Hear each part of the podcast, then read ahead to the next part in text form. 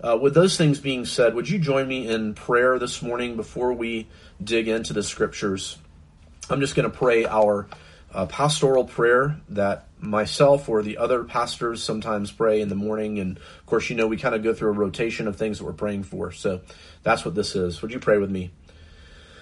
Lord, this morning we are grateful uh, to be able to uh, do this uh, live stream. And uh, Lord, we recognize that this is not the gathered church per se, but we are uh, this morning wanting to be encouraged from your word. And certainly, Lord, we would desire that in all the things that we're going through currently, and all the things, Lord, that you're doing providentially, that you would be exalted, that your name would be made great in um, the world, and that it would be made famous in the midst of our congregation, even in the midst of these things. And Lord, we pray this morning that through this encouragement, that people would be edified, certainly that they would be equipped for the work of ministry. And um, Lord, we do want this to be an encouragement this morning. Uh, I know I have felt the weight of not being able to be uh, out and about or with the people that I love, Lord, especially. Um, my church family. And so, Lord, we pray that we would be encouraged this morning by truth. And uh, Lord, that your uh, word would be a blessing as it's been taught this morning in this sermon stream. Uh, Lord, we also pray that this would bring opportunities for evangelism in our midst. Lord, that we would proclaim the Lord Jesus Christ um, through whatever means you give us in these times, uh, whether that's conversations with family members over phone or uh, just um, being able to um, be in, in FaceTime chats with our friends and neighbors who we've made in the past who we can't see right now. Uh, but Lord, we ask that you would use this time. I pray for our uh, medical staff in our church that are having opportunities to interact with people who are frightened, who are fearful, who have no hope, that they would have opportunity to proclaim the gospel in the midst of this as well. Lord, they're really on the front lines. I pray that you would protect them as well. Lord, um, we do continue to think and pray for our country and the current situation. Uh, we uh, pray that uh, um, we who know Christ might proclaim him as the only hope in all of life. Uh, Lord, in our own congregation, that we might continue to serve each other. Lord, I pray specifically for those in our congregation that are struggling to forgive and those who are struggling to ask for forgiveness. Uh, Lord, as we just kind of think through our pastoral prayer rotation and the, the matters that may be on the hearts of people, I pray, Lord, that you would um, help those who need to ask forgiveness to do, th- do so and those who need to um, to forgive, that they would be strengthened to do that.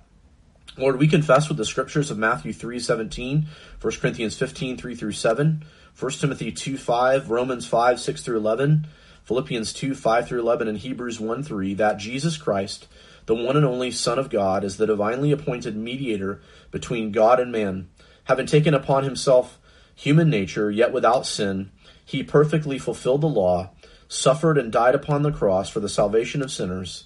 He was buried and rose again the third day and ascended to his Father, at whose right hand he ever lives to make intercession for his people. He is the only mediator, the prophet, priest, and king of the church, and sovereign of the universe. So we confess. Lord, we also thank you for other Bible believing, Bible preaching churches in our area. We certainly pray for all of those that are struggling to figure out how to minister well in this current situation. Lord, I pray this morning, especially for my brother Jonathan Farrell and for Grace Church of Morton. Would you be with him as he leads his elders and as he leads his um, uh, church to uh, serve one another well in these strange times. Lord, help him as he, I'm sure, is going to be live streaming, if he's not already this morning, a sermon. Give him the right words, and may his church be encouraged by that as well. Lord, we thank you for those with whom we partner in gospel ministry here and around the world. I thank you for Wilson and Laura Green this morning and their ministry with Life Action. Uh, Lord, be with them. And I pray that they would be encouraged in this time. And may we remember our missionaries, Lord. May we remember to reach out to them and encourage them as they are certainly struggling as well. We thank you for the local churches of which they're a part, and we pray that they're encouraged do that. But Lord, we pray as well that we would be um, an encouragement to them. We thank you for them. And now, Lord, as we open your word, I pray that you would uh, help us to see what you have for us. We thank you for the inspiration of the Holy Spirit, and we thank you for, Lord, uh, the illumination of the Holy Spirit now as we study your word. We pray this in Jesus' name. Amen.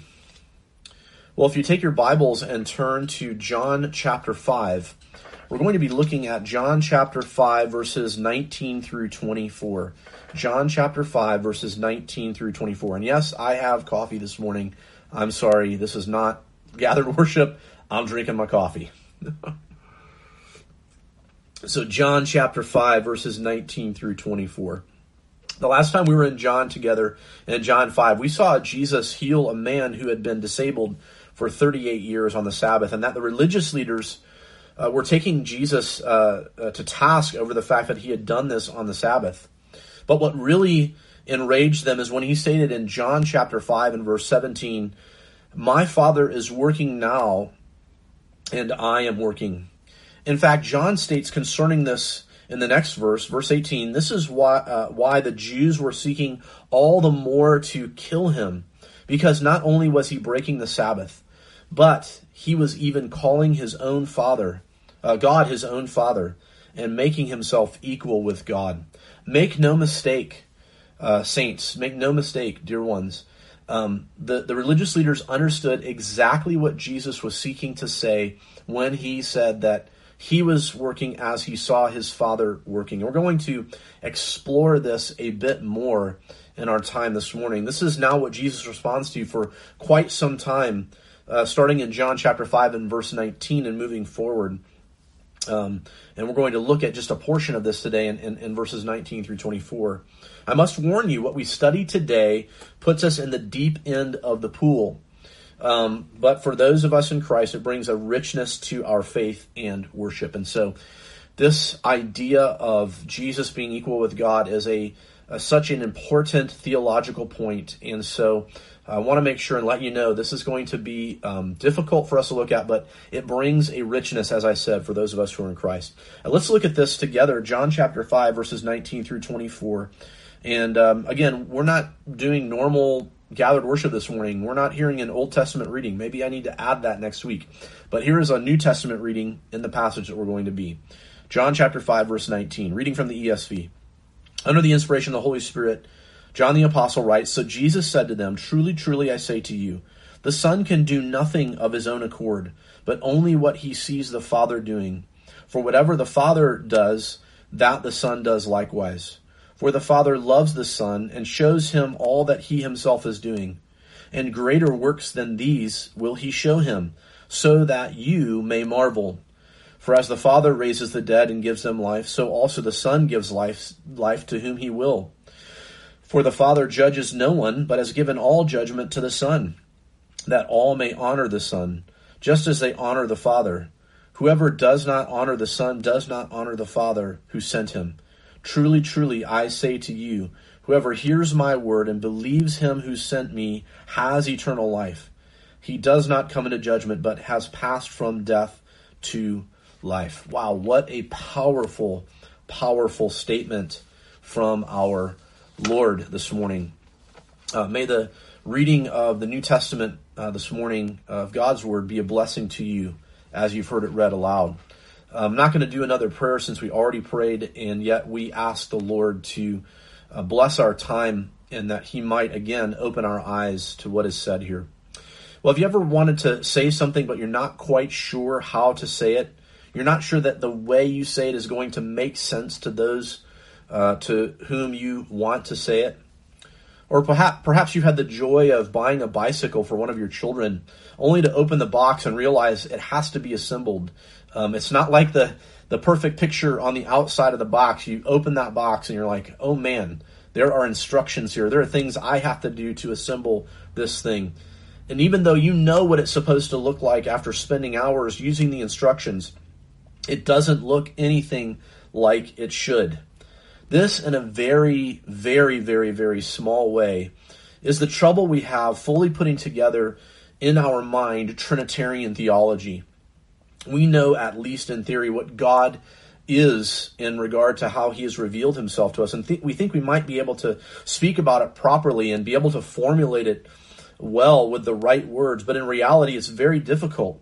And even when we see Jesus, uh, how, how he describes it here, as he does in our passage, we are at a loss for fully comprehending it and are left with taking Jesus at his word. And, and so it's not that we seek to not understand it, dear ones. We seek to understand it.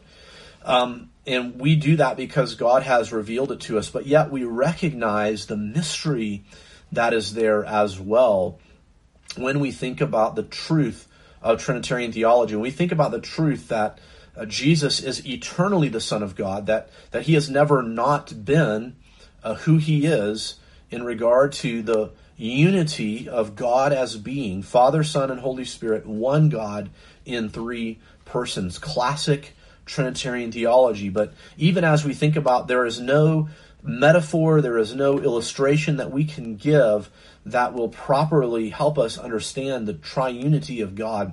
The same is true when we think about Jesus in the incarnation. Jesus, the eternal Son of God, taking on flesh, taking on humanity, becoming like that which he has created. Two natures and one person existing in that way eternally now, uh, forever. Um, but uh, particularly this morning, we're going to look at this relationship between the Father and the Son. So here's our main point, and, and, and Lori did email out to you um, the bulletin, uh, at least in a form of that in a PDF. So if you happen to print that off or um, or just able to look at that, you can see this printed there for you. The main point is this Jesus clearly equates himself with God the Father in his works, his ability to give life, and his deserving of honor. And this has massive consequences on our theology, not only of salvation, but on our theology of God as well. And so uh, remember, we're speaking mainly about the Father and Son relationship in the triunity of God this morning. We're going to see how the Spirit actually, I believe, is mentioned in this passage by Jesus, though um, not necessarily um, in, in a direct way. Uh, but just how others in church history have formulated an understanding of, of the Holy Spirit and his um, person and relationship in the Trinity. Um, but, but mainly we're looking at that father son relationship. And again, we, we want to remember that this is in the fullness of our understanding and mystery that we cannot grasp. But it has an impact on how we understand God and it certainly has an impact on our understanding of our salvation as well. In short, what we understand that Jesus is doing here, in part, and, and again, this this argument goes on for um, quite some time in Jesus's um, explanation here, and, and really throughout the rest of the Gospel of John, to be quite honest. But um, this, in short, is what he claims. He claims he is God. And the religious leaders, as we said, they don't miss this. Uh, they want to kill him because of this. And so let's keep that in mind as we um, continue our study this morning. That this is the um, the reason, as verse 18 says. Look at it again with me. This is this was why the Jews were seeking all the more to kill him, because not only was he breaking the Sabbath, but he was even calling God his own Father, making himself equal with God. So I want us to see this morning three ways in which we see the unifying work of the Father and the Son. Three ways in which we see the unifying work of the Father and the Son. Number one is this, and again, you should have this written for you. The Father and the Son do the same work. The Father and the Son do the same work. Looking again at verses 19 and 20, first we're reminded uh, that this statement truly, truly is a statement of affirmation that was usually reserved by rabbis for the end of a statement. In other words, they would, usually quoting somebody else, um, make a statement and then at the end say basically like amen and amen or truly truly this is a true statement well jesus front loads this uh, in what he says. What I'm about to say is true. And, and that shows uh, a level of authority that the rabbis uh, did not even take. Remember, um, the people responded to Jesus uh, by saying, um, never has a man spoken like this before, or never has a man uh, spoken with this kind of authority before. and so, um, once again, uh, Jesus has just shown his power um, in the healing of the uh, lame man on the Sabbath. And so he is able to make such, such statements, these um, very, very authoritative statements. So we're about to peer into the mystery of these eternal relations of the Father and Son, and at least, as I mentioned, in some sense, the Spirit as well. excuse me, Jesus now describes the eternal relations between the Father and the Son in this way. Look at it again with me. Um, truly, truly, I say to you, the Son can do nothing of his own accord, but only what he sees the Father doing. For whatever the Father does, that the Son does likewise. For the Father loves the Son and shows him all that he himself is doing. So he does it kind of in three ways here. The Son can do nothing of his own accord, only what he sees the Father doing. Whatever the Father does, the Son does likewise. So understand that um, Jesus is not speaking as if um, he is some lesser being that is dependent upon his Father in in some sense that um, in the Trinitarian relations that um, Jesus is somehow sort of a lesser one. No, no. Jesus is saying he is equal with the Father. He's already said that, but but he is talking about this um, intra Trinitarian um, work. Um, the Father uh, is the one who um, uh, sends the Son, and the Son does. Um, so this is not um, Jesus being some sort of a lesser uh, being. In fact, if he is a lesser being, then he is not God. There is one being, one nature of God, one essence, and three persons. We're just talking about these inter or intra Trinitarian relations. So, uh, seeing the works of the Trinity. Um, so we see the Father loves the Son. This is Trinitarian language. The Father shows the Son all that He Himself is doing.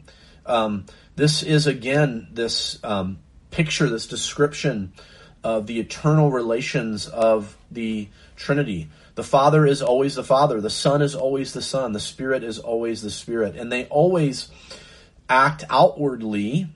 In, in the Latin, we call that the ad extra of the Trinity. They they always exercise externally those internal relations. And, and dear ones, let me just remind you, um, we cannot fully grasp this um, the language that God is using here to describe this through the author of John the Apostle um, gives us but a picture of, of these truths, and we cannot fully grasp it. It is a mystery. And so we hold on to it by faith because God does tell us these things. And uh, yet, it also is crucial for us in our understanding of the mission of Jesus in coming to the earth to do the will uh, of the Father um, to do the will of the Trinity um, in the um, in the outworking of you know things like um, the Lamb being slain before the foundations of the world. I mean, this uh, idea of one coming. Uh, to, to the world to, to die for sinners is not something that God comes up with after uh, mankind's fall concerning how he's going to redeem a people for himself and how he is going to be glorified through. This is all wrapped up together. And so we're just seeing a, sort of a piece of that this morning together. So, um, greater works, he says, than these will he show him. The, the Father will show the Son greater works. Uh, the miracle uh, that Jesus had do- just done is what he's referencing in greater works. They just saw a, a phenomenal work, a, a, miracle, a man who had been lame for 38 years, excuse me, able to walk again and greater works will he show him than this. And uh, certainly in all the miracles of Jesus, especially those that John is pointing to in his gospel, we see that. But particularly, what is the work that Jesus is has come to do? He has come to save his people from their sins. And so, even the idea of the cross, um, though uh, it is sinful man who puts um, Jesus on the cross, Paul, I'm sorry, Peter makes this very clear in Acts chapter 2 that this is the predetermined plan of God, that, um, that this is what would happen. And the, the, miracle is what we see here that, that Son is able to give um, dead people, dead and spiritually dead people, life. We're going to see that in just a moment.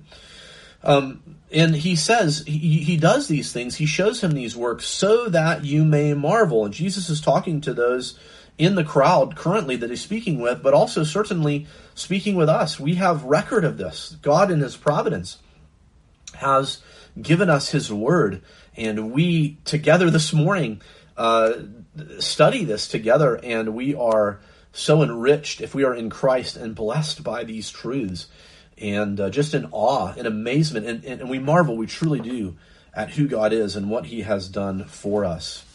So here we're given insight into who God is, and we seek to understand it because God has revealed it to us. Let me just pause for a moment and say, um, as a reminder, that we have been given God's word as a stewardship. Yes, certainly those of us who are in Christ and called to the ministry are to be proclaiming the word, but all of us, as believers in the Lord Jesus Christ, we come to faith by hearing the word, and uh, you know, hearing produces in us faith, uh, as Paul says.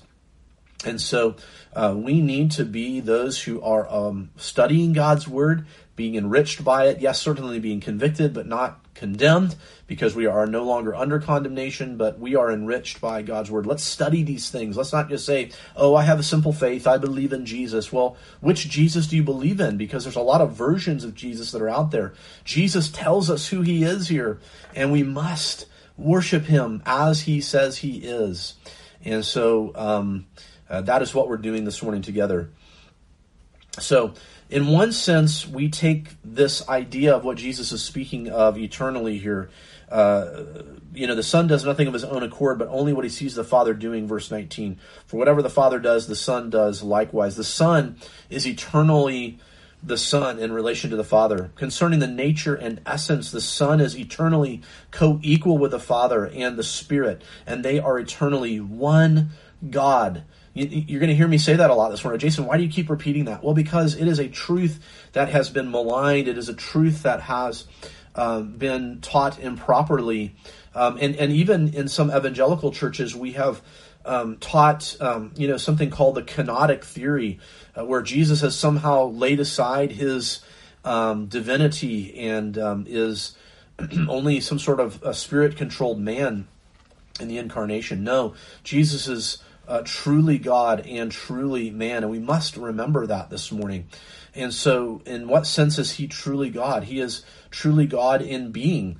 Uh, his nature as God is united to a human nature, two natures, one person. And yet, even within that one essence of God, there is an eternal relating um, that is, for lack of better terms, eternal. I just said eternal twice. It is an eternal relating that is eternal. The Father is only the Father. The Son is only the Son. The Spirit only the Spirit.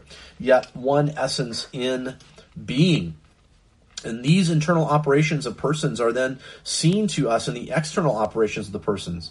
Though the Son is eternally one in essence with the Father, he is the one who is sent by the Father. Being the one who is sent, he is therefore humbled in the incarnation, always maintaining what he has been, eternal God, and yet adding a nature to his person, uh, to his, um, uh, adding a, a, nature to his person. Yes, one person, two natures. And in the incarnation, doing the work that he has been assigned by the Father, and yet it is also what the Father is doing. We can't miss that.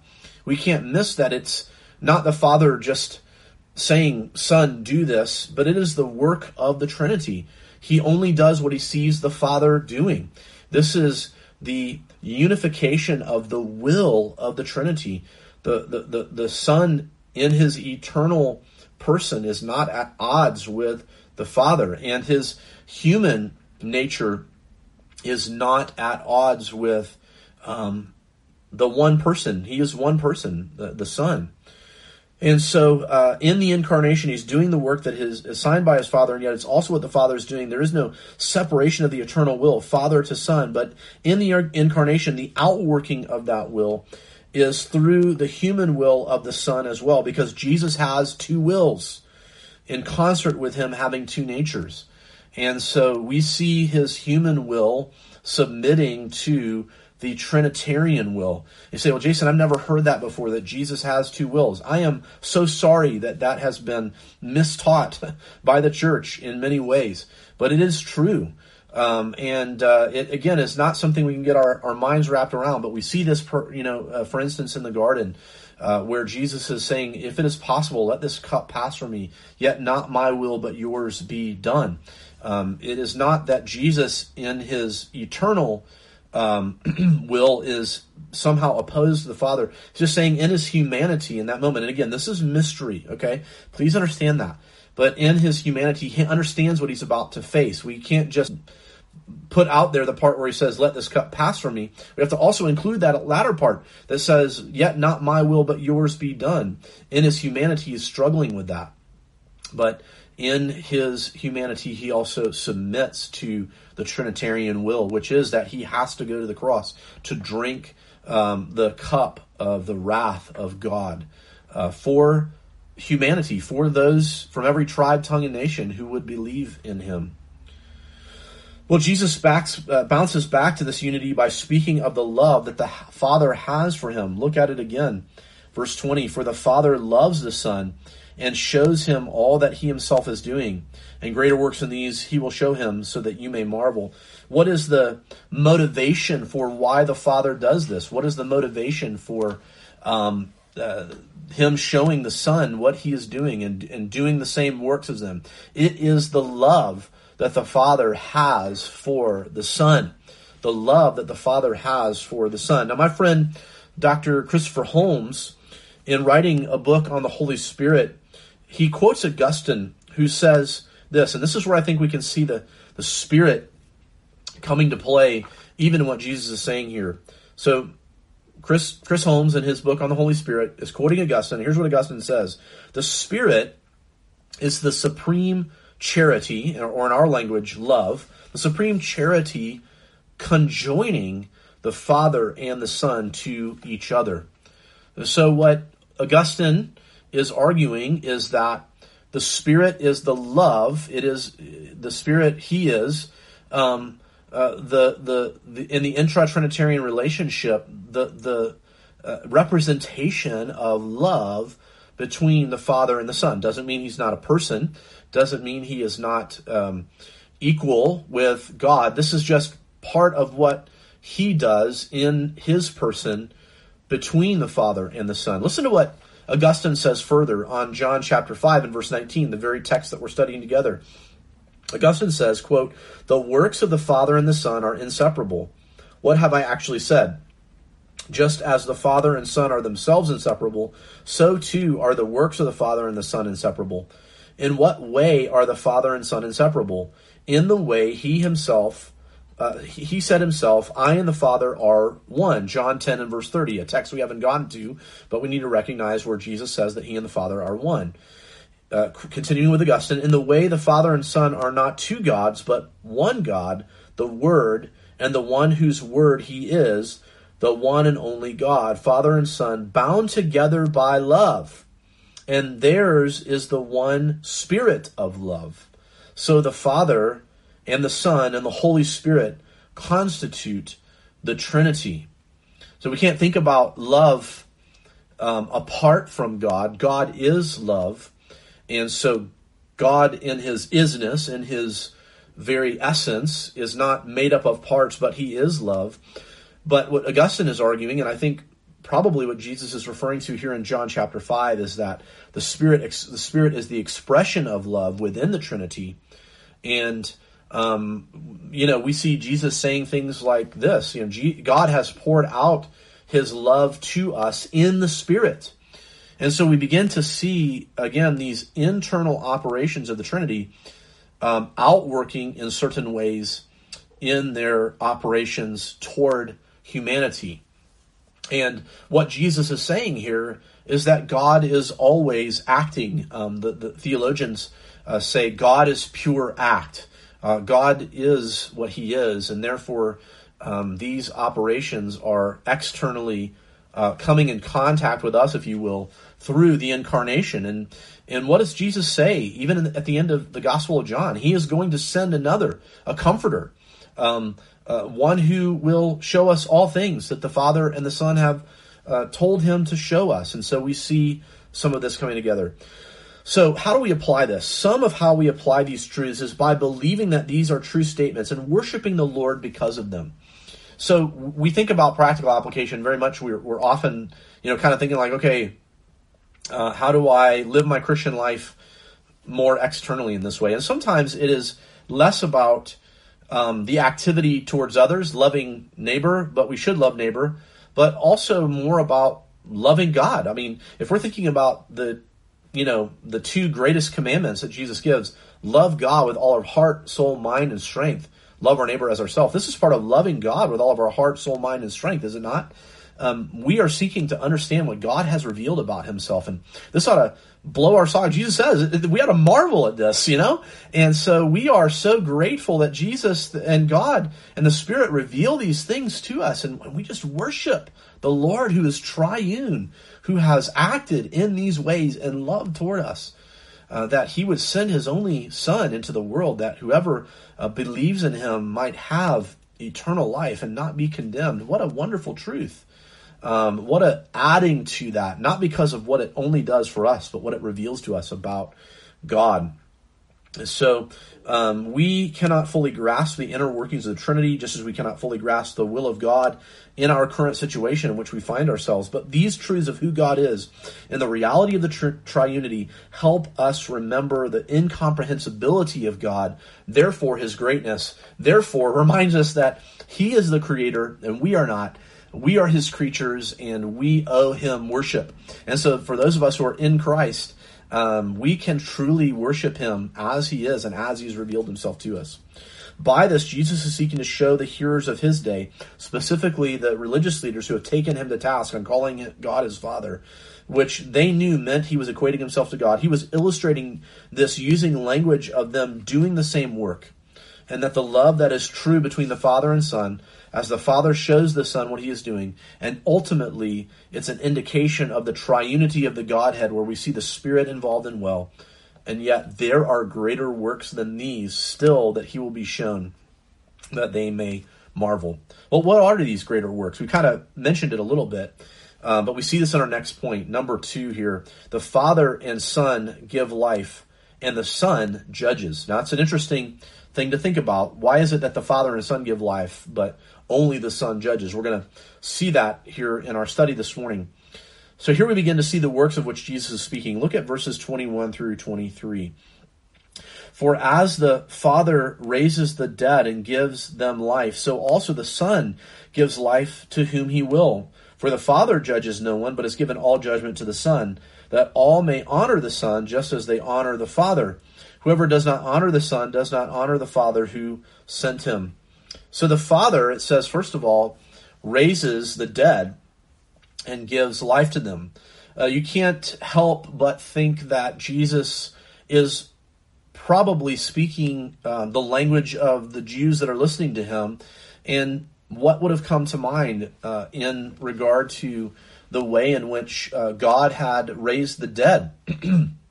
well, we think about um, prophets like Elijah and Elisha who raised the dead. Uh, we think about those um, events in the Old Testament where uh, there was not just a spiritual life given, which we do see that certainly, but God showing that He is God over life and death by those who were dead. Um, being brought back to life by, by the prophets. And certainly later in Jesus' ministry, he is going to do that as well. Uh, particularly Lazarus, which is kind of the, the last straw for the Pharisees and the Sadducees and, and, and the religious leaders uh, when Jesus raises Lazarus from the dead. But uh, at least in part, what they had to be thinking was yes, God is one who raises the dead uh, to life. Uh, so also the Son gives life to those whom He wills. And so we recognize that um, this is both uh, physical life and spiritual life. Um, we'll certainly see that in our passage this morning, but also displayed as we go throughout the rest of the Gospel of John. but um, Jesus' claim here that he is able to give life as the Father does, I mean, he jumps from you know, I'm doing the works that I see my father do. And, and certainly this idea of um, a lame man for 38 years being able to made walk immediately when you would think about things like, you know, muscle atrophy and, and these kinds of things, like immediate healing, up and walking around. Uh, now he is saying he can bring the dead back to life and that he gives life as the Father gives life. I mean, uh, the, the Jews would have understood this in such a sense uh, as if this if this person is claiming to do this, they are claiming to be God. I mean, my goodness, bringing the dead back to life. I mean, Um, not that what they hadn't seen was marvelous enough, but my goodness. And then Jesus makes this interesting statement about the Father judging no one, but giving all judgment to the Son. In the outworking of the Trinitarian relationships, it is the Son who judges. It is the Son whom the Father gives judgment to. And so, um, though Jesus had not come into the world to condemn the world, as he says, um, but that the world through him might gain eternal life, um, his very presence in the world, though, judges the world. This is indeed judging the hearts of the religious leaders currently, is it not?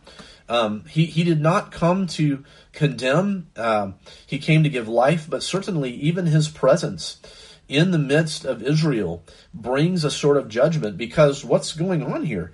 Um, the religious leaders are, uh, you know, they want to kill him. Why? Because he's claiming to be equal with God. And yet he will be the final uh, judge as well as the one sitting on the throne of judgment in Revelation 20, verses 11 through 15. We're not going to turn there this morning, but I would encourage you to look at that later on. It is, it is, uh, we would assume, and I think rightly assume, that it is Jesus who is seated on the throne there in Revelation chapter 20, and he is the one who is judging. And, and notice, though, what is said uh, uh after this, what, what Jesus says in um, the verses um, verse 23 that all may honor the Son just as they honor the Father. In other words, the Father gives judgment to the Son, uh, not because he himself is not also judging, their wills are the same, but he gives that judgment into the hands of the Son so that all may honor uh, the Son. And in light of the incarnation, we must remember that Jesus is despised and rejected of men. I mean, here is someone who comes onto the planet, just like any of the rest of us do. He's he's born. He's born to a normal family. He's not born normally, and that is his birth is miraculous. It's a virgin birth, but I mean, certainly uh, we see this in the way that the the Nazarenes respond to Jesus. You know, who is this? Is this this is the the son of the carpenter? And who is he claiming to be? Just like the religious leaders right now are saying to him in our passage, uh, we need to kill this guy. He's claiming to be God. This is blasphemy. But how will the Son be honored? Well, certainly in human eyes, not through a death. I mean, goodness, any everybody dies. Uh, and in fact, the way that Jesus dies is, is a shameful death. But in the fact that he is resurrected, that he has ascended, and that in his ascension he is sitting at the right hand of the Father, and he is the one who comes to judge. I mean, let's think about this in our modern day thoughts of that people have about who Jesus is. I mean, maybe he's a good you know, a good speaker, a good motivator. He was a good man. He he did nice things, um, but he's not God. I mean, that's maybe the thought. I mean, some people does even God exist? I mean, we go all the way to that extreme. But um, certainly people mock Jesus in our day. And can you imagine um, what it will be like for those in that day if they do not repent, if they do not um, turn to Christ and trust fully in Him and who He said He was? In that day, they will recognize who Jesus is. And what does Philippians 2 say? In that day, every knee will bow and every tongue confess that Jesus Christ is Lord to what? To the glory of the Father.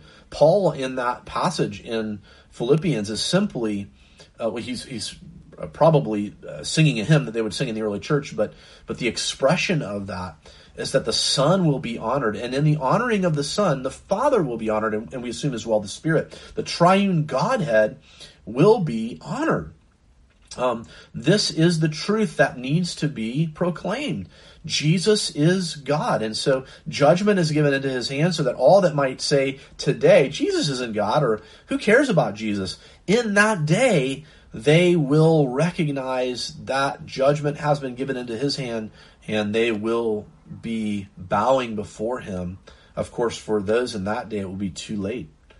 But he is God. So it's not just that the Son is honored, but as the Son is honored, so too the Father is honored. Um, because currently, in all reality, we're still in that Isaiah 53 kind of moment, aren't we? Um, except for those who have trusted in the into in Jesus.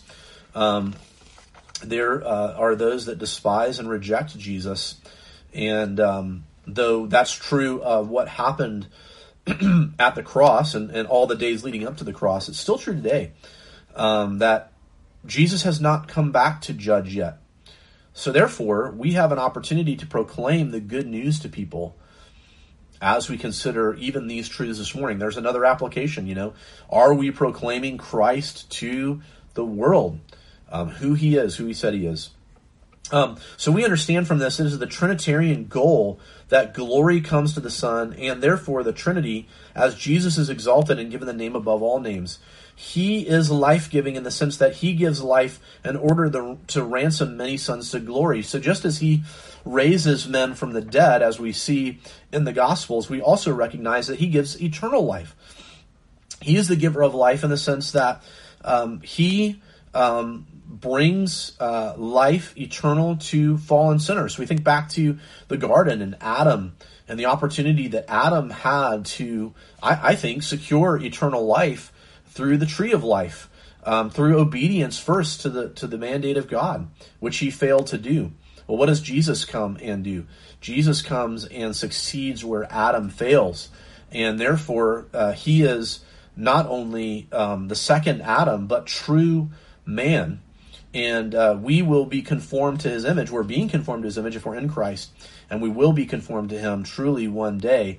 And what sort of honor and glory does that bring to God? I mean, ultimate honor and glory that the creatures of God who fell um, and therefore did not attain the glory that they might have attained had they uh, had Adam obeyed and eaten from the tree of life. The tree of life becomes the tree upon which Jesus is placed, the cruel and wicked tree of human making. And Jesus' death upon the cross and his resurrection bring life and resurrection to those who are in him. So he gives life by bringing the physically dead to life in his earthly ministry, but he also secures eternal life, resurrection life for those who believe in him by way of the cross. So the honor given the Son is the same honor given to the Father, for they are one. And as Jesus says here, if one does not honor him, he does not honor the Father. You have to understand the gravity of this to those that are listening. To those of us who know this, it seems like no big no big deal, but it should be. This is a rebuking to the Jews who would like to think that they honor God, but they are not willing to honor Jesus. They thought they knew God. In fact, Jesus is going to challenge them about this. you search the scriptures because you believe in them is eternal life, but you don't want to honor me. You don't want to find in the scriptures that they point to me. Well, in our day, if anyone does not honor the Son, they are not honoring the Father. Now, this will come as a, a shock to you when I say this.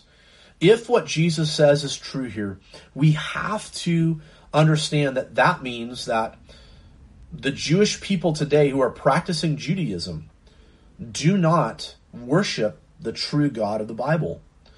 Muslims do not worship the true God of the Bible. Why? Because they do not honor the Son of God. They do not see that Jesus is God. And, and, Jesus says here plainly if you do not honor the Son, you cannot honor the Father. It is a false theology to say that the Jews of our day who practice Judaism worship the God of the Bible, of Abraham, Isaac, and Jacob, because he reveals that to be himself. Jesus reveals that to be himself in the New Testament. And certainly, as well, Muslims who worship Allah are not worshiping the God of the Bible because they reject that Jesus is the Son of God. For many other reasons than, than that, they don't worship the God of the Bible, but, but we have to understand that they don't worship God. So we have to proclaim Christ to our Jewish unbelieving friends, our Muslim unbelieving friends, all of our unbelieving friends who would reject that Jesus is who he says he is. So they're denying God, they're denying Father, Son, and Spirit as who they reveal themselves to be. So, in what sense do we then understand these things to be so? Um, this idea of eternal life given by the Son? Well, Jesus displays this in our final point. Thirdly, the one who believes these things is given eternal life. Look at verse 24. So we see the statement again Truly, truly, I say to you, whoever hears my word and believes him who sent me has eternal life. He does not come into judgment, but has passed from death to life. Again, we see Jesus emphasizing that these things he is saying is true.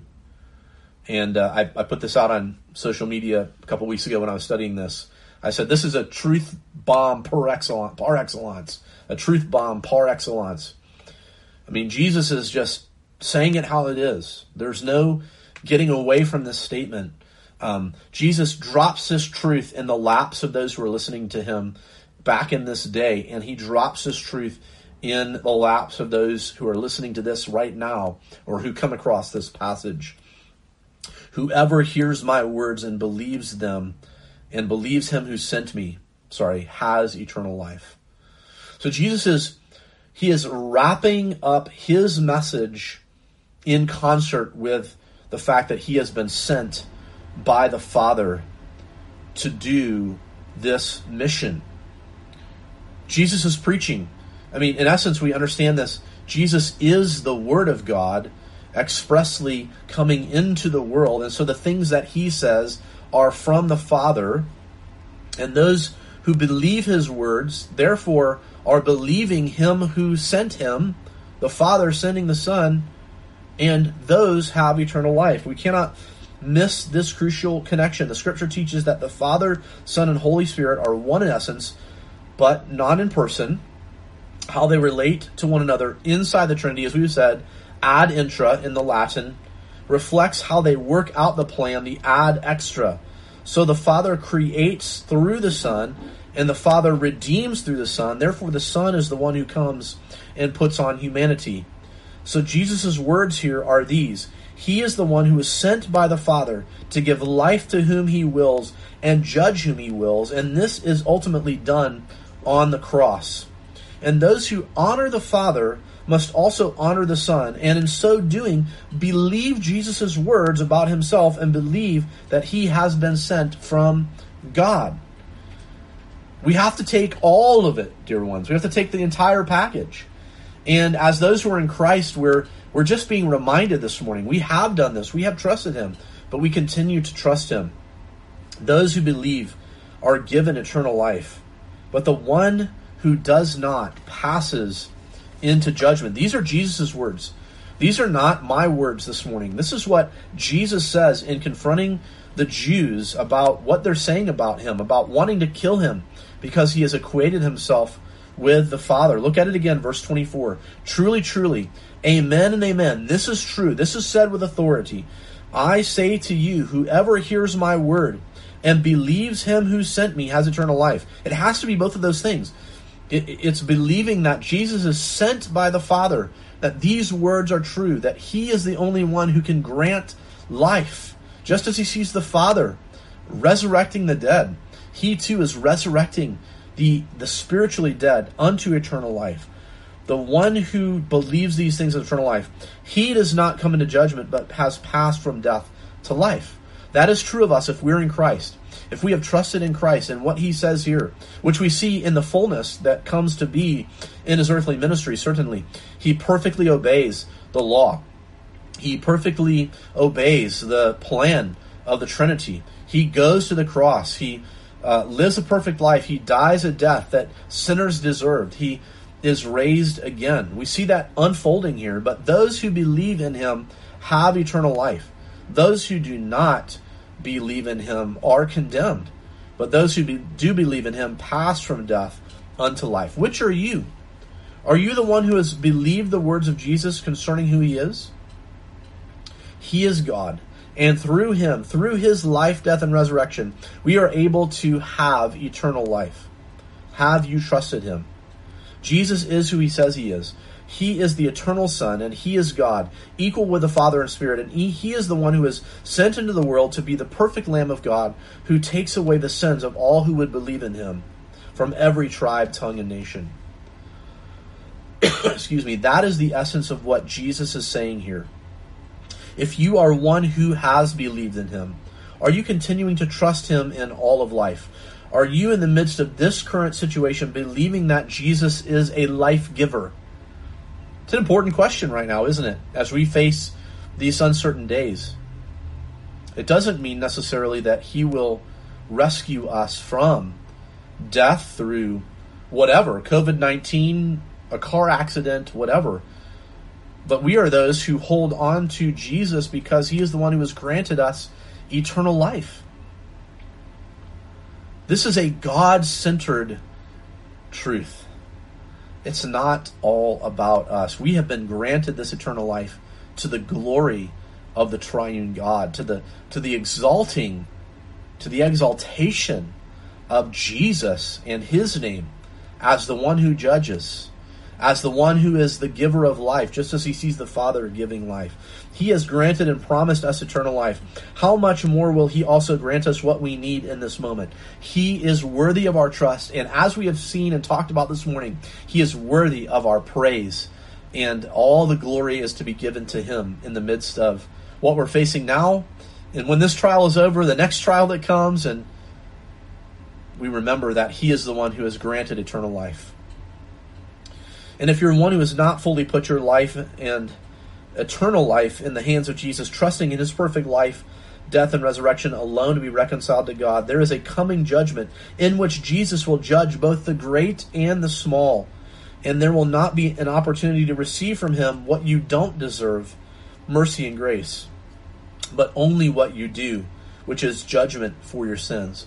Trust Him today. Trust Him today, dear ones. And so, as we close this morning, I want to just remind us once again Jesus is who He says He is. He is the eternal Son of God. He was the one who was sent. He came to bring life, but He is also the one who ultimately will judge, and His name will be exalted as God when that judgment comes. Do you know Him? If you do, continue to trust Him, continue to worship Him, love and obey Him. Love Him with all your heart, soul, mind, and strength. Love your neighbor as yourself. And if you have not trusted Him, I call to you today repent, uh, turn from your sins, trust in Christ as the only way to be reconciled to God. Let's co- close in prayer. Lord, we thank you this morning for these truths. We pray that we would um, continue to trust in you as not only the one who has given us eternal life, but given us everything we need for life and godliness in these trying times, Lord. And uh, Lord, may we continue to love you with all of our heart, soul, mind, and strength, and may we continue to love our neighbor as ourselves. Lord, may we reach out to one another in the context of our local assembly, and certainly reach out to our neighbors and proclaim the truth to them. And for those who do not know you, Lord, I pray that today would be the day of salvation, that you would remove their heart of stone and replace it with a heart of flesh. And Lord, that they would come to a saving knowledge of the Lord Jesus Christ today, turning from their sin and trusting in Him alone. We pray this in Jesus' name. Amen.